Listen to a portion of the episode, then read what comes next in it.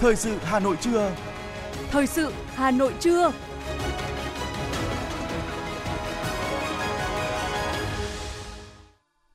Thanh Hiền và Lê Thông xin được đồng hành cùng quý thính giả trong 30 phút của chương trình Thời sự trưa nay, thứ ba ngày 27 tháng 9 năm 2022. Những nội dung chính sẽ được đề cập đến trong chương trình.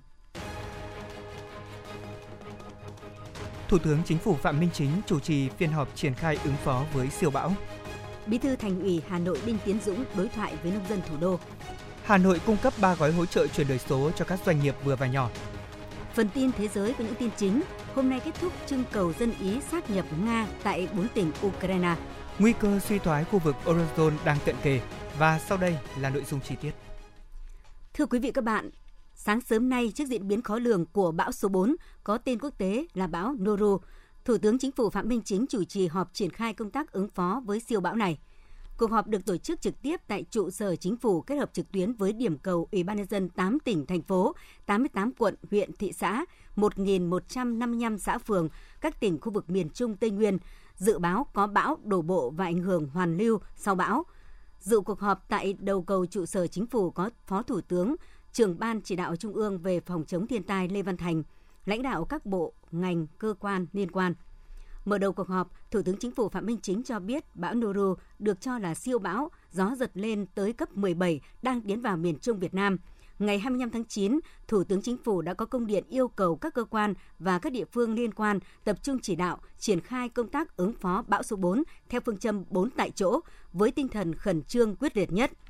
Bão đổ bộ ngoài gió, lốc, xoáy còn có mưa to do hoàn lưu sau bão. Do đó, ngoài chống bão, còn phải chống sạt lở, lũ lụt do mưa sau bão. Cuộc họp này, chính phủ tổ chức trực tuyến xuống tới xã phường vì đây chính là cấp gần dân nhất, trực tiếp thực hiện các biện pháp phòng chống bão, mưa lũ để ra soát công tác phòng chống bão, bảo vệ tài sản tính mạng của nhân dân ngay từ khi bão chưa đổ bộ – lực lượng chức năng giả soát công tác kêu gọi ngư dân, tàu thuyền đánh bắt thủy hải sản và nơi tránh trú an toàn đảm bảo an toàn lồng bè, nuôi trồng thủy sản, các sinh kế của người dân, an toàn cho học sinh, khách du lịch, bảo vệ các di sản, nhất là di sản thế giới như phố cổ Hội An, cố đô Huế, bảo vệ các công trình hạ tầng kinh tế nhằm giảm thiểu tối đa thiệt hại do mưa bão lũ gây ra. Thưa quý vị và các bạn, sau đây chúng tôi xin cập nhật về tình hình cơn bão Noru. Vào hồi 7 giờ sáng nay, ngày 27 tháng 9, vị trí tâm bão ở vào khoảng 15,5 độ Vĩ Bắc, 112,1 độ Kinh Đông, trên vùng biển phía Nam, quần đảo Hoàng Sa, cách đất liền khu vực Đà Nẵng Quảng Ngãi khoảng 360 km về phía đông. Sức gió mạnh nhất vùng gần tâm bão mạnh cấp 14-15, tức là từ 150 đến 183 km/h, giật trên cấp 17. Bán kính gió mạnh từ cấp 6, giật từ cấp 8 trở lên, khoảng 300 km tính từ tâm bão. Bán kính gió mạnh từ cấp 10, giật cấp 12 trở lên, khoảng 150 km tính từ tâm bão. Dự báo trong 12 giờ tới, bão di chuyển chủ yếu theo hướng Tây, mỗi giờ đi được 25 km và có khả năng mạnh thêm. Đến 19 giờ ngày 27 tháng 9, vị trí tâm bão ở vào khoảng 15,6 độ Vĩ Bắc, 109,7 độ Kinh Đông, cách Đà Nẵng khoảng 170 km về phía Đông Nam, Quảng Nam, Quảng Ngãi khoảng 120 mm về phía Đông. Sức gió mạnh nhất vùng gần tâm bão mạnh cấp 15, tức là từ 167 đến 183 km/h, giật trên cấp 17. Cấp độ rủi ro thiên tai của các tỉnh Thừa Thiên Huế, Đà Nẵng, Quảng Nam và Quảng Ngãi, Bình Định là cấp 4. Và thưa quý vị và các bạn, để giúp cho quý vị thính giả hiểu rõ hơn về công tác phòng chống bão Noru, cơn bão số 4 đặc biệt nguy hiểm này, phóng viên thời sự của Đài Phát thanh Truyền hình Hà Nội cũng sẽ cùng kết nối trực tiếp ngay lúc này với phóng viên Mỹ Hiếu đến từ Đài Phát thanh Truyền hình Đà Nẵng. Chúng tôi xin được nhiều bộ phận kỹ thuật sẽ cùng kết nối máy ạ. Alo ạ. Alo, xin chào MC của Đài Phát thanh Truyền hình Hà Nội ạ. Vâng ạ, xin được cảm ơn ờ, phóng viên Mỹ Hiếu của Đài Phát thanh Truyền hình Đà Nẵng đã tham gia cuộc trò chuyện trực tiếp lúc này. À, thưa chị Mỹ Hiếu ạ, lúc này thì à, tính đến thời điểm này tình hình thời tiết tại thành phố Đà Nẵng như thế nào rồi ạ? À, trước hết thì cho Mỹ Hiếu cũng xin được gửi lời lời chào đến khán giả đang nghe chương trình à, và Mỹ xin được thông tin là thời tiết của tại Đà Nẵng lúc này là đang có mưa. À, hiện tại thì cũng chưa có gió lớn lắm. À, không biết là những uh, lúc uh, thời gian tới thì diễn biến thời tiết như thế nào nhưng mà à, ngày hôm qua và hôm nay là Mỹ ghi nhận được là thời tiết ở Đà Nẵng cũng chưa có những cái diễn biến gì bất thường nhiều như là mưa to, nặng hạt hoặc là gió lớn thì tình trạng này chưa xảy ra tại Đà Nẵng. Hiện tại thì à, vẫn ờ, có thể người dân vẫn có thể à, ra đường hoặc là có những cái hoạt động nào khác thì nó cũng chưa bị ảnh hưởng nhiều bởi thời tiết ạ. Dạ vâng ạ. À, đúng là trái với quy luật mà mọi người thường hay nghĩ thì bão sẽ gây mưa to gió lớn rất là sớm. Thế nhưng mà với cơn bão này đặc biệt nguy hiểm thì tình hình thời tiết lại có vẻ là khá là bình thường. Thế thì không biết là tâm lý của người dân thành phố Đà Nẵng như thế nào và họ đã có sự chuẩn bị ra sao trước bão thưa chị? À, thưa anh là à, thực ra thì đối với người dân Đà Nẵng nói riêng và người miền Trung nói chung thì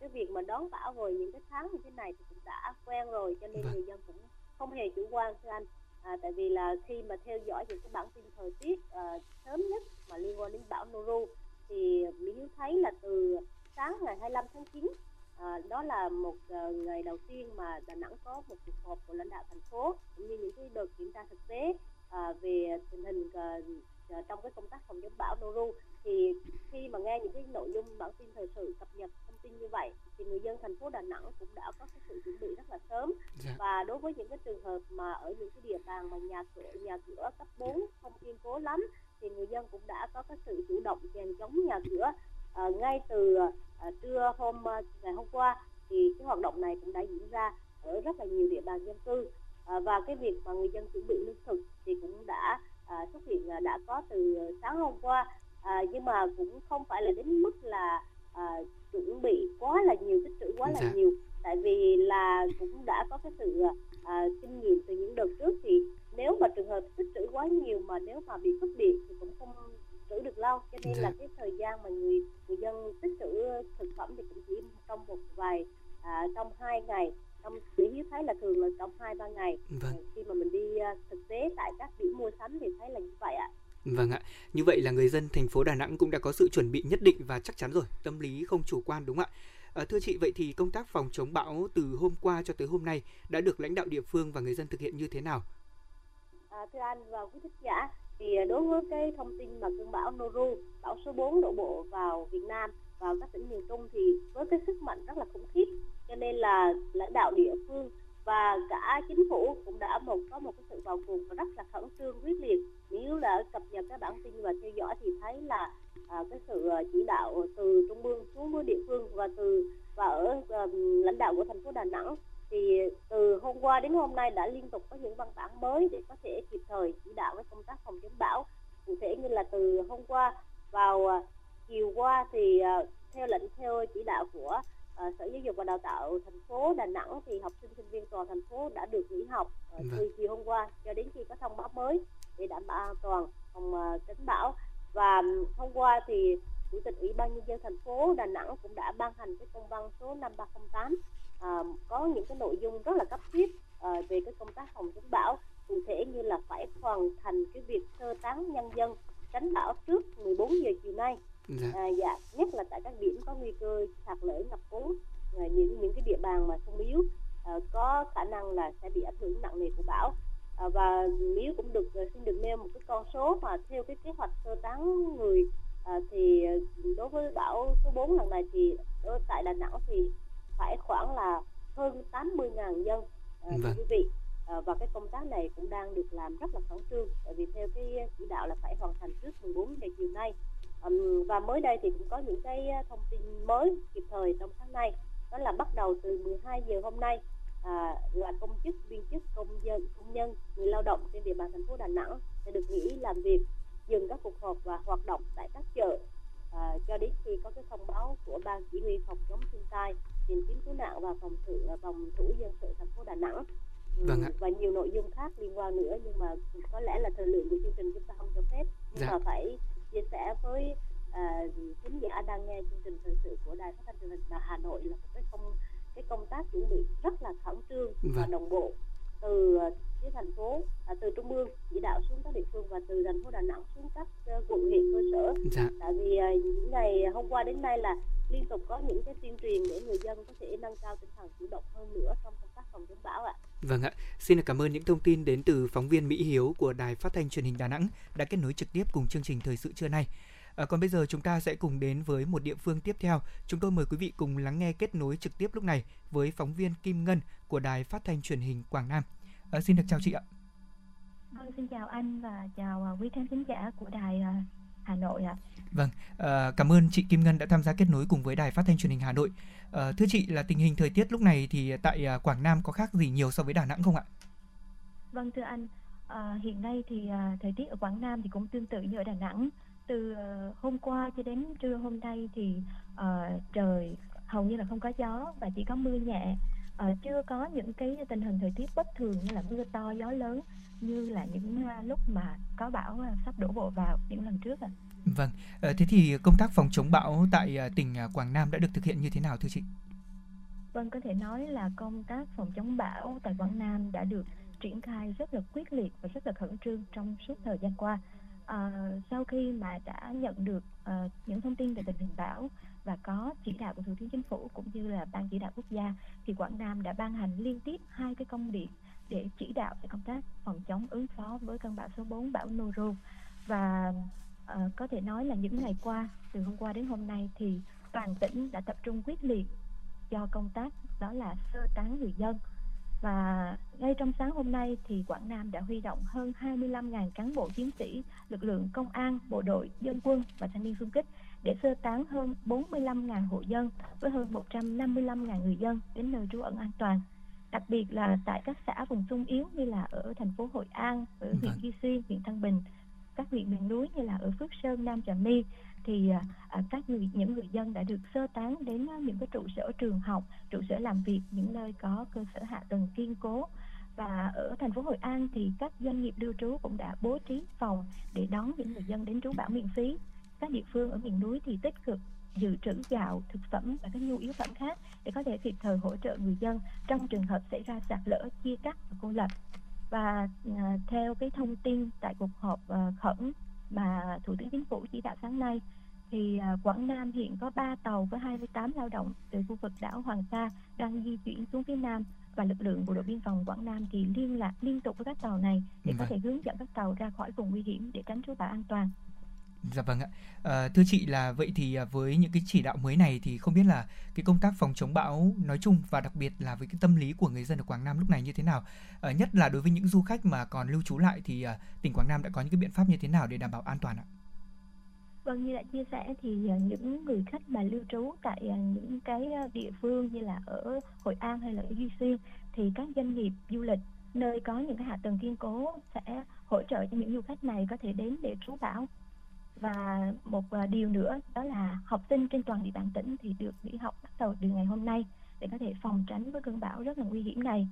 Và về phía tâm lý người dân thì có thể nói là những người dân miền Trung nói chung và Quảng Nam nói riêng thì đã có rất là nhiều kinh nghiệm trong chống ứng phó với những cơn bão dạ. như là trước đây. Và người dân ở đây thì thường xuyên cập nhật những thông tin về tình hình đường đi cũng như là cái sự di chuyển và sức ảnh hưởng của bão. Và à,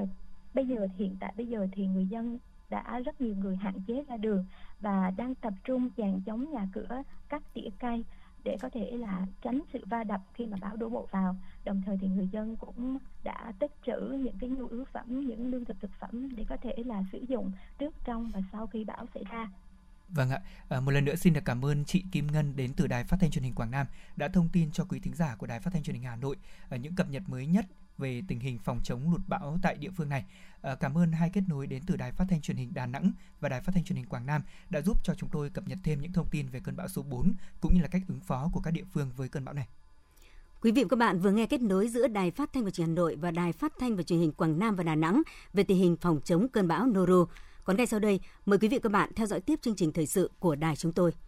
Thưa quý vị các bạn, theo thông tin từ công ty cổ phần vận tải đường sắt Hà Nội, đơn vị sẽ tạm dừng đôi tàu khách thống nhất SE5, SE6 trên tuyến Bắc Nam từ ngày hôm nay để đảm bảo an toàn chạy tàu do ảnh hưởng của cơn bão số 4, bão Noru.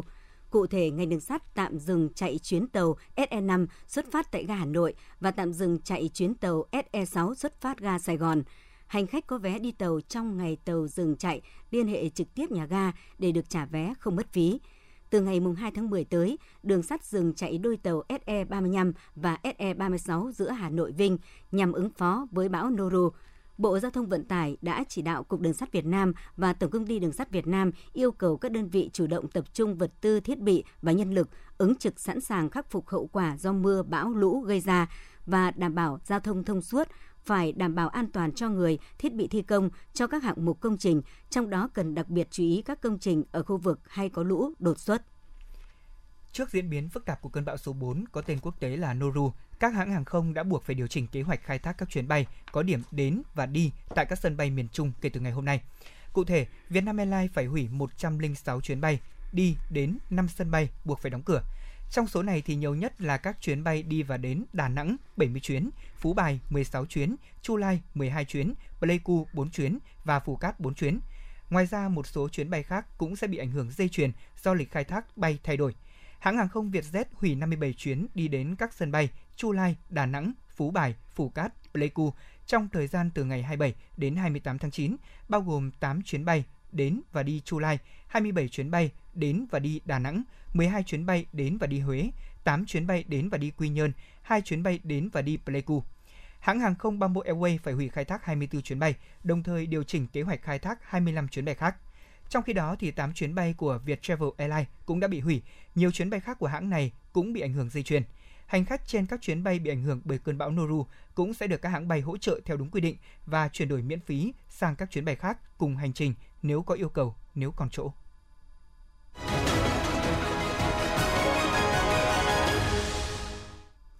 Thưa quý vị và các bạn, sáng nay tại phòng họp Diên Hồng nhà Quốc hội, Ủy ban Thường vụ Quốc hội đã khai mạc hội nghị triển khai chương trình giám sát năm 2023 của Quốc hội. Chủ tịch Quốc hội Vương Đình Huệ, Phó Chủ tịch Quốc hội Trần Quang Phương đồng chủ trì hội nghị.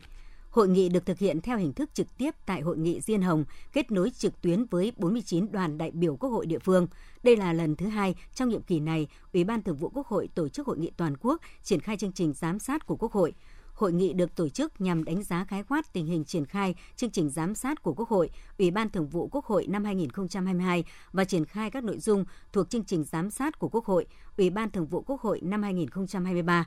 Cụ thể, các đại biểu sẽ phát biểu về những khó khăn vướng mắc trong triển khai thực hiện chương trình giám sát của Quốc hội, Ủy ban Thường vụ Quốc hội năm 2022, các giải pháp triển khai có hiệu quả chương trình giám sát của Quốc hội, Ủy ban Thường vụ Quốc hội năm 2023. Sáng nay, đồng chí Đinh Tiến Dũng, Ủy viên Bộ Chính trị, Bí thư Thành ủy, Trưởng đoàn đại biểu Quốc hội thành phố Hà Nội đã chủ trì hội nghị đối thoại trực tuyến kết nối từ điểm cầu Thành ủy Hà Nội tới 18 huyện thị xã với sự tham gia của hơn 12.000 hội viên nông dân. Cùng tham dự có Phó Bí thư Thường trực Thành ủy Nguyễn Thị Tuyến, lãnh đạo các ban đảng Thành ủy và Ủy ban dân thành phố. Trên tinh thần cởi mở thẳng thắn, tại buổi đối thoại đã có 10 ý kiến của đại diện hội viên nông dân các địa phương kiến nghị với thành phố nhiều vấn đề về khó khăn, vướng mắc và cản trở người nông dân làm giàu trên đồng đất quê hương. Nổi bật nhất là thời gian cho thuê quỹ đất công ích 5% là quá ngắn, chưa có chính sách cụ thể và sự hỗ trợ để người nông dân tích lũy ruộng đất đầu tư và phát triển mô hình sản xuất nông nghiệp quy mô, áp dụng phương tiện sản xuất hiện đại và công nghệ cao. Bên cạnh đó là những kiến nghị về hỗ trợ kinh phí đầu tư cơ sở hạ tầng, cây con giống, tiếp cận với các nguồn vốn ưu đãi, vấn đề bao tiêu, tìm đầu ra ổn định cho sản phẩm nông nghiệp và khắc phục tình trạng ô nhiễm môi trường. Kiến nghị của các hội viên nông dân cũng đã được đại diện lãnh đạo các sở ngành trực tiếp giải đáp tại buổi đối thoại. Phát biểu kết luận tại buổi đối thoại này, Bí thư Thành ủy Đinh Tiến Dũng chỉ đạo Ủy ban dân thành phố và các sở ngành tập trung giải quyết kiến nghị, tháo gỡ vướng mắc cho hội viên nông dân trong quá trình sản xuất và kinh doanh, phát triển kinh tế theo đúng chủ trương, đường lối của Đảng, chính sách pháp luật của nhà nước, phù hợp với tình hình thực tiễn của thành phố, góp phần tạo môi trường ngày càng thuận lợi để nông dân thủ đô và tổ chức hội nông dân phát huy cao nhất tiềm năng, lợi thế, vững tin vào sự lãnh đạo của cấp ủy, chính quyền các cấp, cùng chung tay góp sức làm cho thủ đô ta thành một thủ đô bình yên, tươi đẹp, mạnh khỏe cả về vật chất và tinh thần, như lời dạy của Bác Hồ kính yêu. Sở Giáo dục và Đào tạo Hà Nội vừa có văn bản gửi Ủy ban nhân dân các quận, huyện, thị xã, các cơ sở giáo dục trực thuộc hướng dẫn tăng cường công tác quản lý thu chi năm học 2022-2023. Theo đó, các cơ sở giáo dục phải đảm bảo nguyên tắc thu đủ, chi đủ đúng mục đích, phù hợp với điều kiện kinh tế xã hội, thu nhập trên từng địa bàn. Mức thu căn cứ trên cơ sở dự toán chi phí, nội dung chi phải được thỏa thuận bằng văn bản của cha mẹ học sinh trên tinh thần tự nguyện, có sự thống nhất của ban giám hiệu nhà trường và cơ quan quản lý cấp trên trước khi ban hành. Sở Giáo dục và Đào tạo Hà Nội lưu ý đối với kinh phí hoạt động của ban đại diện cha mẹ học sinh thực hiện theo quy định tại điều 10 thông tư số 55 của Bộ Giáo dục và Đào tạo ban hành điều lệ ban đại diện cha mẹ học sinh các nhà trường tuyệt đối không được lợi dụng danh nghĩa ban đại diện cha mẹ học sinh để thu các khoản thu ngoài quy định tại thông tư này. Ủy ban nhân dân quận huyện thị xã công bố số điện thoại đường dây nóng để người học, cha mẹ người học và nhân dân kịp thời phản ánh các vấn đề liên quan đến giáo dục và đào tạo năm học 2022-2023. Trong thời gian từ nay đến năm 2025, thành phố Hà Nội triển khai hỗ trợ các doanh nghiệp vừa và nhỏ trên địa bàn các gói chuyển đổi số gồm gói bắt đầu, gói tăng tốc và gói hỗ trợ hướng tới thị trường toàn cầu. Đây là một trong số những nội dung trong kế hoạch hỗ trợ về chuyển đổi số cho doanh nghiệp vừa và nhỏ SME trên địa bàn thành phố Hà Nội giai đoạn đến năm 2025 vừa được Ủy ban dân thành phố phê duyệt. Một trong những mục tiêu của kế hoạch này là đến năm 2025, tất cả các doanh nghiệp SME tại Hà Nội đều được nâng cao nhận thức về chuyển đổi số. Khoảng 90.000 doanh nghiệp SME mới thành lập được nhận các hỗ trợ như là sử dụng các tài liệu hướng dẫn, các công cụ tự đánh giá về mức độ sẵn sàng chuyển đổi số, hỗ trợ đào tạo kiến thức về chuyển đổi số, hỗ trợ tư vấn, cung cấp các nền tảng chuyển đổi số trong doanh nghiệp, hỗ trợ kinh phí thuê và mua giải pháp chuyển đổi số. Cùng với đó, 100% doanh nghiệp trên địa bàn thành phố sử dụng chữ ký số, hóa đơn điện tử, xây dựng hệ sinh thái hỗ trợ chuyển đổi số thông qua phát triển mạng lưới đối tác gồm tổ chức, cá nhân tư vấn chuyển đổi số và doanh nghiệp cung cấp nền tảng số xuất sắc trong từng doanh nghiệp trên địa bàn thành phố.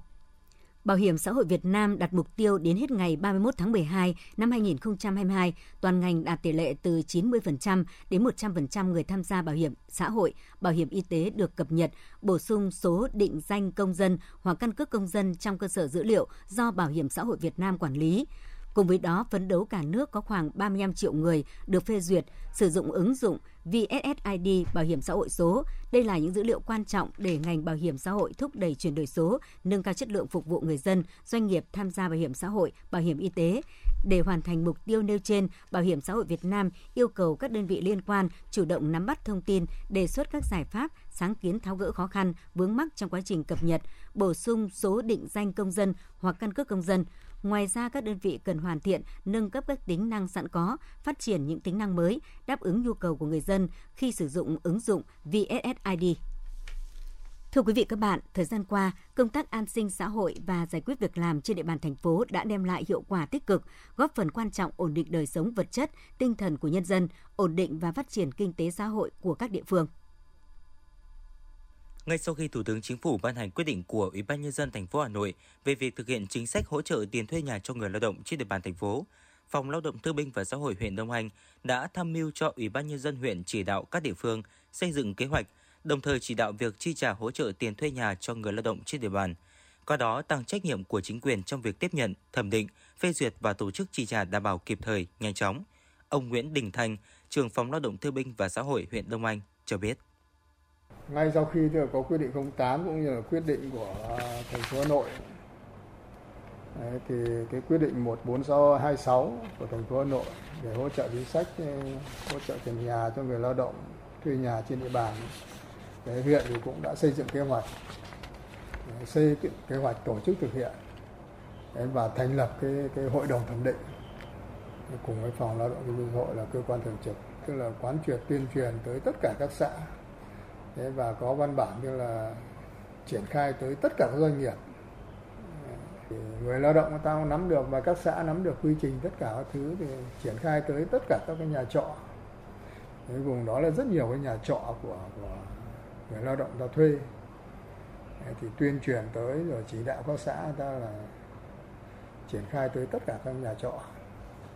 Nên các cái thủ tục mà để người người dân người ta làm với với xã với các nhà trọ thì triển khai nói chung là rất là thuận nhanh. Sau khi có thì các doanh nghiệp tổng hợp ra bảo hiểm xã hội xác nhận cái quá trình nó đồng bộ thế nên là cái kết quả nó rất khả quan. Với phương châm đảm bảo công khai, minh bạch và đúng quy định của pháp luật, huyện Đông Anh đã hướng dẫn các doanh nghiệp, đơn vị, người và các đối tượng có liên quan trong quá trình tổ chức triển khai thực hiện, phối hợp kịp thời với các cơ quan cấp trên để được hướng dẫn tháo gỡ khó khăn vướng mắc phát sinh trong quá trình thực hiện, Liên đoàn Lao động huyện Đông Anh cũng đã ban hành văn bản hướng dẫn công đoàn cơ sở phối hợp với công đoàn các khu công nghiệp và chế xuất Hà Nội thường xuyên đôn đốc triển khai thực hiện chính sách hỗ trợ thuê nhà cho người lao động.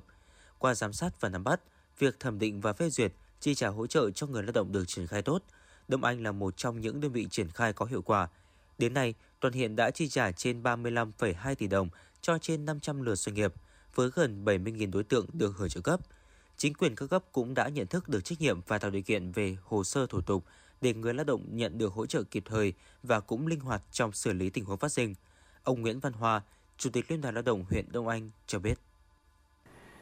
Thực hiện cái hỗ trợ cái tiền thuê nhà cho người lao động theo quyết định 08 của Thủ tướng Chính phủ. Thế thì Liên đoàn Lao động huyện Đông Anh cũng đã phối hợp chặt chẽ với Phòng Lao động Thương minh Xã hội. Thế và đồng thời thì liên đoàn cũng là thành viên trong cái hội đồng ờ, thẩm định cái hỗ trợ cái tiền thuê nhà Thế thì tính đến thời điểm hiện nay thì ờ, Đông Anh cũng đã ừ, tập trung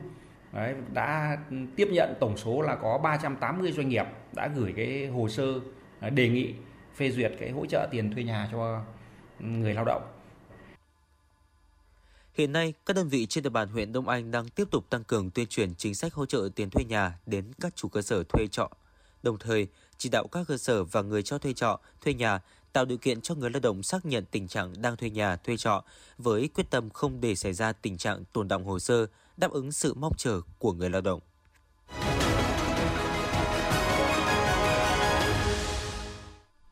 Xin chuyển sang phần tin thế giới. Bộ Ngoại giao Mỹ cho biết Triều Tiên có thể tiến hành vụ thử hạt nhân lần thứ bảy mà không cần cảnh báo trước, nhưng Mỹ vẫn cam kết can dự với Bình Nhưỡng bằng chính sách ngoại giao nghiêm túc. Phát biểu họp báo thường kỳ, người phát ngôn bộ trên, ông Ned Price nhận định Triều Tiên vẫn đang trong giai đoạn có những hành động khiêu khích.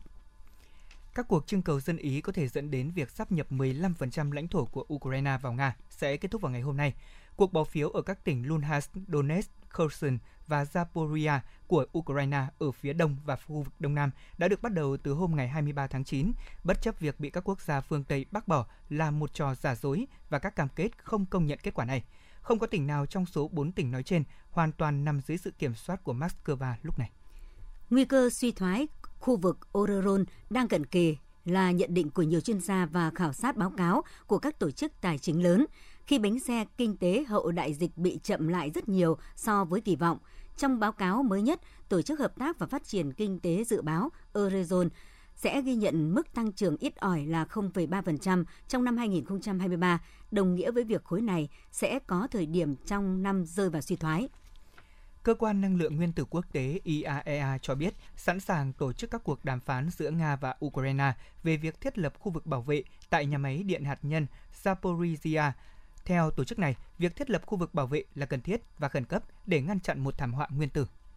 Hơn 20 quốc gia đã nhất trí tăng sản lượng hydro phát thải ít carbon từ 1 triệu tấn một năm, hiện nay lên ít nhất 90 triệu tấn vào năm 2030. Bộ Công nghiệp Nhật Bản cho biết thỏa thuận giữa các nước, trong đó Nhật Bản dẫn đầu cùng với sự tham gia của cả Mỹ, Australia và Đức, đạt được tại hội nghị cấp bộ trưởng năng lượng hydro diễn ra tại Tokyo. Thỏa thuận đạt được trong bối cảnh nhiều nước đang đối mặt với rủi ro lớn về an ninh, năng lượng sau khi Nga mở chiến dịch quân sự đặc biệt tại Ukraine cuối tháng 2 năm nay và nguy cơ gián đoạn nguồn cung khí đốt giữa lúc nguồn cung toàn cầu hạn hẹp và giá tăng vọt Venezuela và Colombia đã tổ chức buổi lễ chính thức mở lại các cửa khẩu biên giới đường bộ cho các hoạt động vận tải hàng hóa và người đi bộ với sự tham gia của phái đoàn chính phủ hai nước, đặc biệt là có sự góp mặt của Tổng thống Colombia Gustavo Petro. Phát biểu tại buổi lễ này, Tổng thống Petro khẳng định việc các cửa khẩu đường bộ là biểu tượng của tình đoàn kết giữa hai dân tộc, đồng thời cho biết chính phủ của hai nước đang thảo luận về khả năng thiết lập một khu vực đặc biệt ở vùng biên giới để có thể thúc đẩy các hoạt động hội nhập thương mại một cách rộng rãi hơn. Một quan chức Bộ Tư pháp Philippines cho biết nước này sẽ đóng cửa 175 công ty cờ bạc nước ngoài và trục xuất khoảng 40.000 lao động Trung Quốc. Trong đợt chấn áp Philippines nhắm vào các công ty cờ bạc nước ngoài đặt trụ sở tại nước này có giấy phép đã hết hạn hoặc bị thu hồi vì các vi phạm như không thanh toán khoản phí cho chính phủ. Lực lượng cứu hộ của Bangladesh cũng đã tìm thấy thêm 15 thi thể trong vụ chiếc phà chở hàng chục người hành hương đã bị lật tại miền Bắc của nước này vào cuối tuần vừa qua, nâng tổng số người thiệt mạng lên 40 người, trong khi vẫn còn nhiều người đang mất tích. Chiếc phà bị lật vào ngày 25 tháng 9 khi đang trên đường tới đền Bodhwari, một ngôi đền Hindu hàng trăm năm tuổi. Tai nạn xảy ra gần thị trấn hẻo lánh Boda và trên phà chủ yếu là phụ nữ và trẻ em. Dự báo thời tiết khu vực Hà Nội chiều và tối ngày 27 tháng 9, trung tâm thành phố Hà Nội chiều nắng đêm không mưa, nhiệt độ từ 27 đến 34 độ C. Quý vị và các bạn vừa nghe chương trình thời sự của Đài Phát thanh và Truyền hình Hà Nội, chỉ đạo nội dung Nguyễn Kim Khiêm, chỉ đạo sản xuất Nguyễn Tiến Dũng, tổ chức sản xuất Xuân Luyến, đạo diễn Kim Oanh, phát thanh viên Thanh Hiền, Lê Thông cùng kỹ thuật viên Quang Ngọc thực hiện. Hẹn gặp lại quý vị và các bạn trong chương trình thời sự 19 giờ tối nay.